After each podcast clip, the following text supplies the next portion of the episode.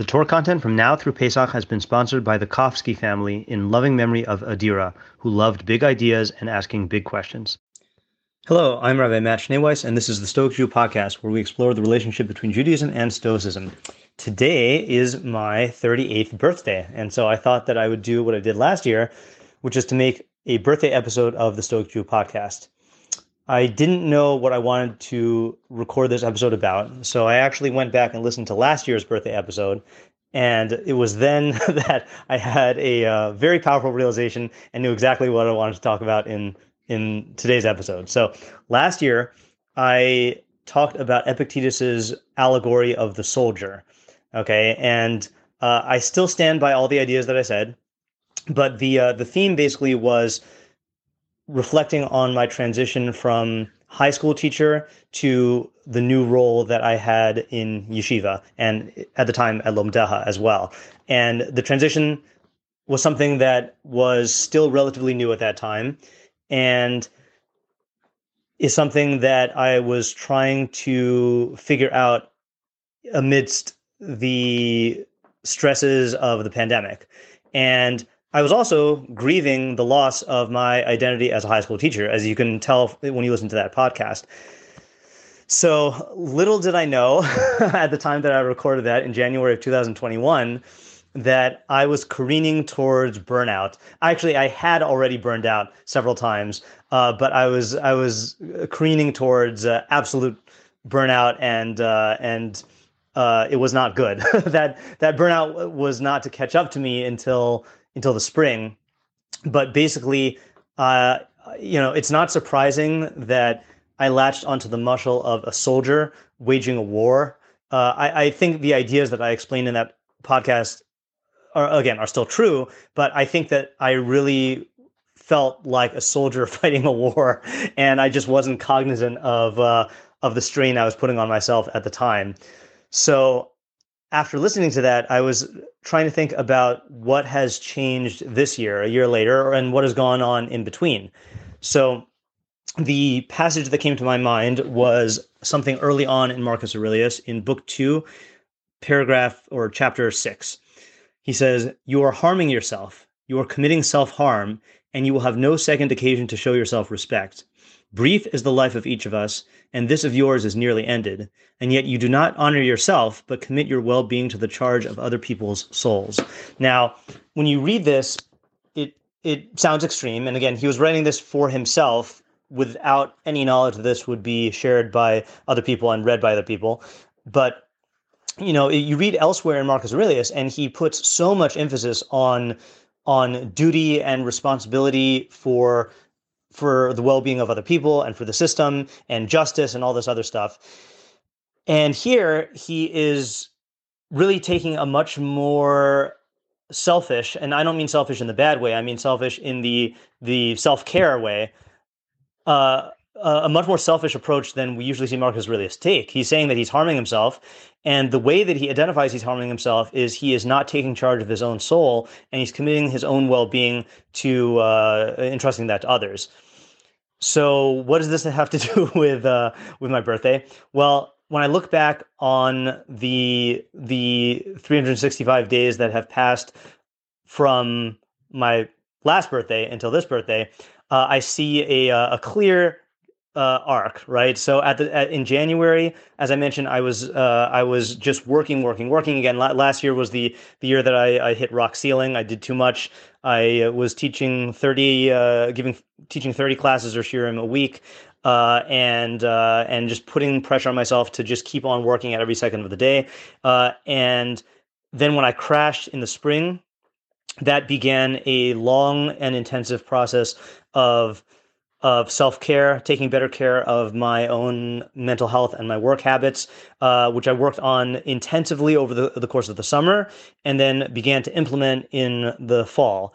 And uh, looking back at this first semester, this uh, fall semester in the academic calendar, uh, at how well I did, uh, I I'd say that I gave, if I had to give myself a letter grade about how well I did in terms of self care, I would say it's somewhere between a B and a B plus, maybe a uh, a B plus on good days, uh, which means that there's room for improvement. and uh, this is something that I think is going to be just just as my birthday my birthday comes in the middle of the school year right in, in january at around the time that we switch semesters so last year's reflection caught me in the middle of a transition period i think i'm in a transition period as well here as well also is that last year i was still even though i was no longer a high school teacher i still was teaching high school students because uh, i had the job at lomdeha and this year i'm fully in yeshiva and teaching uh, here and i no longer have any real identity as a high school teacher. And over the course of the year, I've come to understand and take charge more of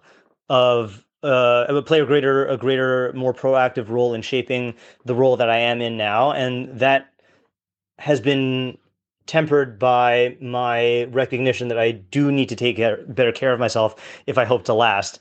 And uh, and so that's why this passage from Marcus Aurelius really uh, leapt out at me because he's reminding himself that that you know, we only have a limited amount of time, and you cannot attach yourself to a lifestyle in which you are constantly causing yourself harm. And again, this is what I this was the major realization of 2021 for me was how much harm I was causing myself by my work habits uh, and by my neglect of my own uh, uh, mental uh, health and and well being here, uh, and just you know saying yes to everything and thinking I could do everything and that I had to do everything and putting all this pressure on myself. So so that's still a work in progress, and uh, and I hope to continue that into this year. Now, if you'll permit me to wax poetic or to wax midrashic or you know, dr- drushic, I guess.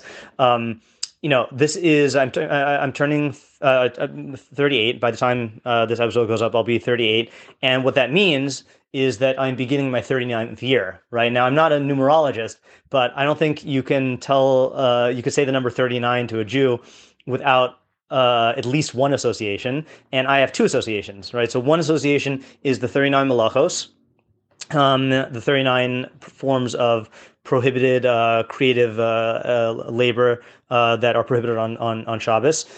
And I'm reminded of the Ralbag, who says that Torah itself is a malacha, is a craft. And I'll quote here, this is from his commentary on uh, in Vayikra 23, Leviticus 23, when he's talking about the special offering that's brought on the holiday of Shavuos, he says, uh, I'm just going to quote from the end here. He says that uh, this serves the additional purpose of elucidating the essence and character of the Torah.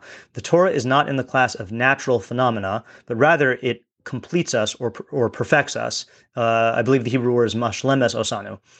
In the same manner that many of the crafts the malachos assist nature and perfect it, for example, like agriculture and the other such arts.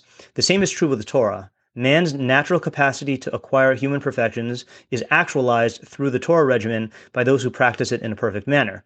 Moreover, just as the malachos which perfect nature are enacted by free choice, the same is true with the Torah perfection. Sorry, with the Torah regimen. Um, for these reasons, the perfection of attained by means of Torah is compared to the perfection attained by means of malacha. Now, he says Torah is like malacha, but he gives a specific uh, example of the type of malacha that that that that Torah is compared to. Uh, he says it's like agriculture. So to borrow, I don't know who originated these terms, but Mortimer Adler in his essay on teaching and learning talks about. Uh, he says that there are many different types of arts, but there are three. The, there are three cooperative arts, whereas the other types of art are are operative. Okay, and so what he means by that is let's take uh, shoemaking. Okay, so shoemaking is an, an operative art, which means that the product does not occur naturally. Okay, that a shoemaker takes the raw materials and then applies the craft of shoemaking and then produces something that doesn't exist in the natural world. However, there are three arts that are cooperative, which means that the processes do occur naturally, but in a less perfect form. And it is the role of the craftsman to work with nature to bring about the product in a manner that that is more perfect than would occur in nature. And those three cooperative arts are agriculture, uh, medicine, and and education. Right. So agriculture is easy to understand that things grow in nature naturally, but the role of the farmer is to remove impediments to growth and to to uh, use their knowledge of how these things grow to to facilitate the growth in a way that's more abundant and healthy, et cetera, et cetera. Okay. Same thing with the doctor. The doctor does not actually heal the patient, right? The the God created the human body with an immune system and with all of its bodily systems that heal uh, that the body heals itself but the doctor's role is to facilitate that process and so too with education with a teacher that every human being learns by themselves uh, that there's there is no other way to learn there's there's learning by but uh, all learning is i think the the way adler says it all learning is by self discovery meaning discovery uh, that takes place by yourself but then there's unaided discovery and aided discovery. And the teacher's role is just to facilitate the student's ability to discover knowledge on on their own. Uh, so so Torah is a cooperative art that it is possible to perfect yourself without Torah and very very difficult you know but we we that's who the avos were. The our forefathers Abraham Yitzchak and Yaakov perfected themselves without Torah. And uh, and the notion that any of us could think that we could do that is is absurd but but constitutionally it is possible to perfect yourself without Torah. Uh, it, it's just you're not going to have a very good luck doing it. So, so the idea is that the the malacha of Torah takes the human being's natural capacity for perfection as a truth-seeking intellect and brings it to fruition through its laws and its morals and its ideas.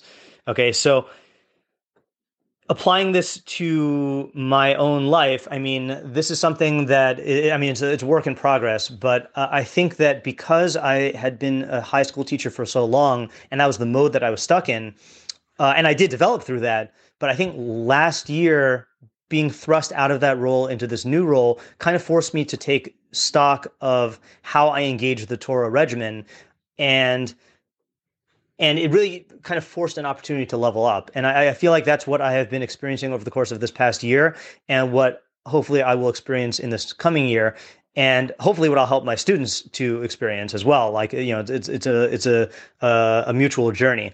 So, um, you know, striking that balance between figuring out between self knowledge, like what am I as a human organism, and then knowledge of the craft of Torah, and then and then skillfully applying that through my own free will, applying the Torah craft to this being, this creature that is myself, that is a a process that takes a lot of uh, of balance and scrutiny and trial and error, and that's been part of my uh, that was part of my growth last year, and I, I anticipate that being a part of my growth this year. Okay, so I mentioned that there are uh, there's at least one association to the number 39. the other association that I have here, uh, other than the 39 malachos, is uh, is the 39 whiplashes. That is the maximum that a person can get for for for you know in the time when we had a, a court court imposed punishments, and uh, and that I associate to because of the Marcus Aurelius thing of you're harming yourself. Uh, and I, I just really think that I have to keep continue to keep this at the forefront of my mind, not to push myself in ways that that uh, that uh, to use um, what's his name, Greg McKeown's um, phrase. You know, he says that the you, the you have to protect the asset, right? You, you your your con your what did he say? Let me just read this phrase. I, I wrote about this in the summer. Uh, give me one second. I got to get the exact quote. He said that um, yeah, your obligation is to the highest point of contribution you can make. Um, and uh, and yeah, I have to keep remembering that and remember that whenever I say, whenever I'm asked to do something, uh, then whether I say yes or no should not be based on whether I can do that thing. Rather, it should be based on if I say yes to this, what is going to happen to my overall ability to contribute uh, as a whole. And if the answer is that it's going to be detrimental to that, then I'm going to have to say no, even though that means giving up a certain benefit that I might be able to confer on someone else at this point. Yeah, so here's to the 39th year uh, as I turn 38. And uh, uh, again, I will use this as an opportunity to thank all of you for for being a part of this journey and for supporting me, whether through listening to my podcast or attending my shiurim or through uh, especially through the financial contributions. Again, I, I, can't underscore enough how much that helps. And you know, one of the things I have anxiety about this year is my finances are changing, uh, and so there's even more need than uh, than there has been in the past. Uh, but but thank God I've been uh, able to uh, to continue to to um, you know to make this content and to not have to uh, resort to the type of uh, of tutoring that uh, on the scale that would be you know that would that would that would diminish my ability to make this tour for you. So uh, thank you to those of you who have contributed. And uh, and again, I mean, it's I'm I'm astounded when I, I started this uh, the sponsorship model uh, in the summer. That thank God every week of Torah content this year so far has been sponsored by somebody, and I, I thank you for that. So, um, yeah, from the bottom of my heart, thank you so much for your support, and uh, here's to another year of of learning and growth. That is it for today's episode. If you have gained from what you've learned here, please consider contributing to my Patreon at www.patreon.com slash Rabbi Schneeweiss. Alternatively, if you'd like to make a direct contribution to the Rabbi Schneeweiss Torah Content Fund, my Venmo is at matt-schneeweiss and my Zelle and PayPal are mattschneeweiss at gmail.com. Even a small contribution goes a long way to covering the cost of my podcast and will provide me with the financial freedom to produce even more Torah content for you. If you would like to sponsor a day's or a week's worth of content, or if you are interested in enlisting my services as a teacher or tutor, you can reach me at rabbischneeweiss at gmail.com. Thank you to my listeners for listening. Thank you to my readers for reading. And thank you to my supporters for supporting my efforts to make Torah ideas available and accessible to everyone.